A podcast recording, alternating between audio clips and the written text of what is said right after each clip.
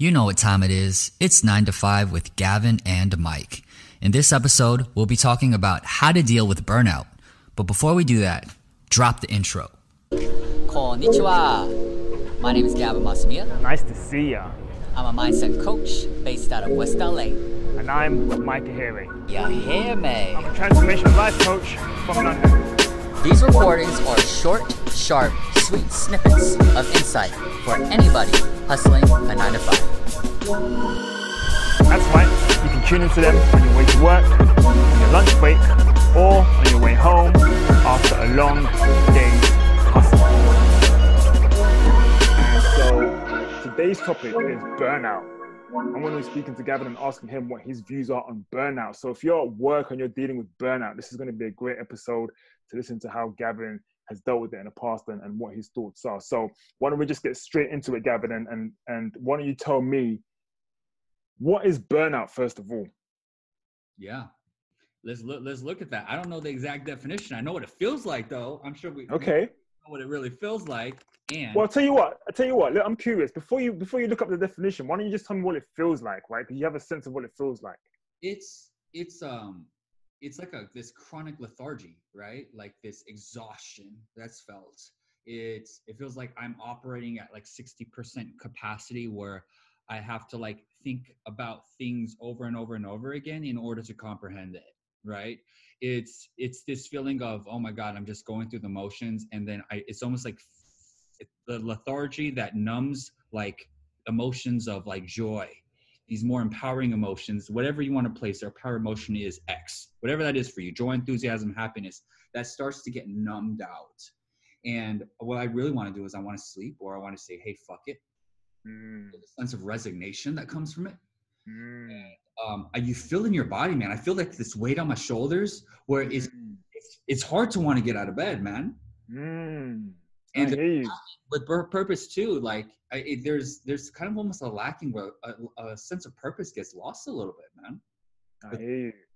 Yeah. And you know what? Do you know what it sounds like to me? It sounds a lot like a lot like overwhelmment, right? Because I, get a similar feeling when I feel overwhelmed, like this idea of just like saying, "Fuck it," right? Just throwing in a towel. And when you get overwhelmed, yeah, it's like your body and mind just wants to shut down. It's like a defense mechanism. That's what it feels Mm. like. It just it's Mm. shut down to, to deal with overwhelm. You know? So- Mm. oh shit. Sure. So Gavin and I are coaches, right? So so we work for ourselves, but we've both held jobs, full time jobs, nine to fives. So so Gavin, in your experience, when when you've when you've experienced the burnout, Yeah. how did you cope? How did I really cope, man? So pri- prior to to uh, my work as a self relationship coach, I was a senior behavior therapist for this non-public agency. It's like a social services field, man, and it is uh, it's a very high burnout, high turnover field, you know. Okay. And I worked with kids that were on the autism spectrum. There, I had this one kid. So I'll just think about a moment, like, because I've had many times of being burnt out. But this one kid, he was probably the the most toughest uh, client in the whole company. Mm. And he was very aggressive. He was really big for his age. He was like 10 years old, but a big ass blonde 10 year old kid, man. And I just remember, man, like he he needed way more than our services could provide. There was a lot of Mm. emotionally disturbance, sociopathic tendencies too, injured st- teachers. And I remember like this one time, man, I was keeping it to myself. That was like a no no. I just would harbor it inside of myself. And I would use meditation. I would meditate like 10 to 20 minutes a day before getting into that school because I knew that it was going to be hard for me. That was enough for me, man. Because there was something that was out of integrity. Like I wasn't really voicing myself. And it got to a point where I ended up dragging this kid out of the classroom one day because I was just fed up with him throwing the tables around and nobody else was able to do the crisis prevention intervention that I was uh, uh, trained to do. And so I got him out there and I was mad. I was mad. I, I could have got fired that day because I just held it in so much that ended up the teachers ended up calling the company like, hey, Gavin's never saw him freak out. He's mad. And the assistant clinical director came, the case manager came and said, Gavin, what's good? And then I just said, I need a break. I need to go inside and meditate for another 20 minutes and I'll, I'll talk to you after. Right now, like I'm not balanced. And then afterwards, when I came back, I was more calm. I was just like, y'all, we can't, he, we can't help him, man. he needs more service than we can provide. Mm. He needs more services than we can really provide, and this is not the right fit to school. The teachers have been saying that forever, you know.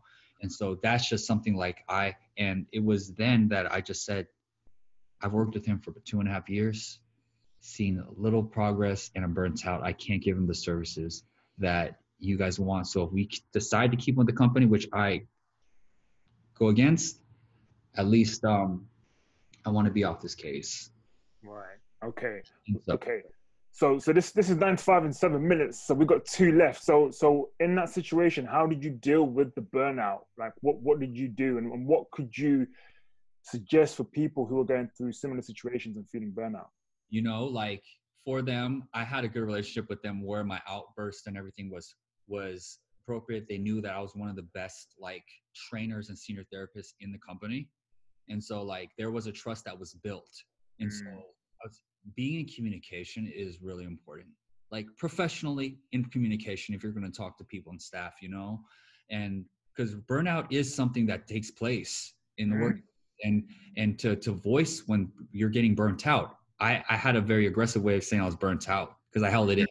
Now, if I did it differently, I would have said I'm starting to get burnt out. You know, like um, I just want to voice that to you. Then we could be more in communication with each other. They would know really what's going on with me, and maybe particularly think about a different placement. You know, and so that was a big one. Meditation was, even though that wasn't everything that did it, like because there was something lacking that helped tremendously Mm. has helped tremendously. Well, I would have definitely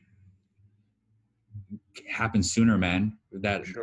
you know, and so say like to actually have some type of centering exercise, uh, be in communication with professionalism to your, you know, if you have a manager or if you are to to talk, have people in communication at work to let you know to let them know when you are burning out. I love that. Th- those are really important right there. That's hmm. powerful. That's powerful. And what you just said there about communication and dealing with it early just reminds me of like when you have a headache, right? The moment you have a headache, that's your body indicating to you that you are dehydrated. And it's at that point you might reach for a, a pill and try and sort it out, right? But what you're talking about here is, hey, drink the water in time so that you don't get the headache in the first place, i.e., communicate with your superiors and let them know you're having this burnout and, and you know, you need an intervention before you get the headache at work. Um, and I think that's I think that's really powerful, man. And you know the last one, the third one too. We talk about meditation, being in communication. Third one is like being in communication with yourself. You know, Mm. that was a really telling point for me where I'm Mm. like, dude, I can't be at this company no more. Mm. I overstayed. I was seven years. That's like that's just unheard of in my position, the position that I was. You know, and Mm. I was getting, and so I had to really look in deep and be like, what am I getting burnt out for?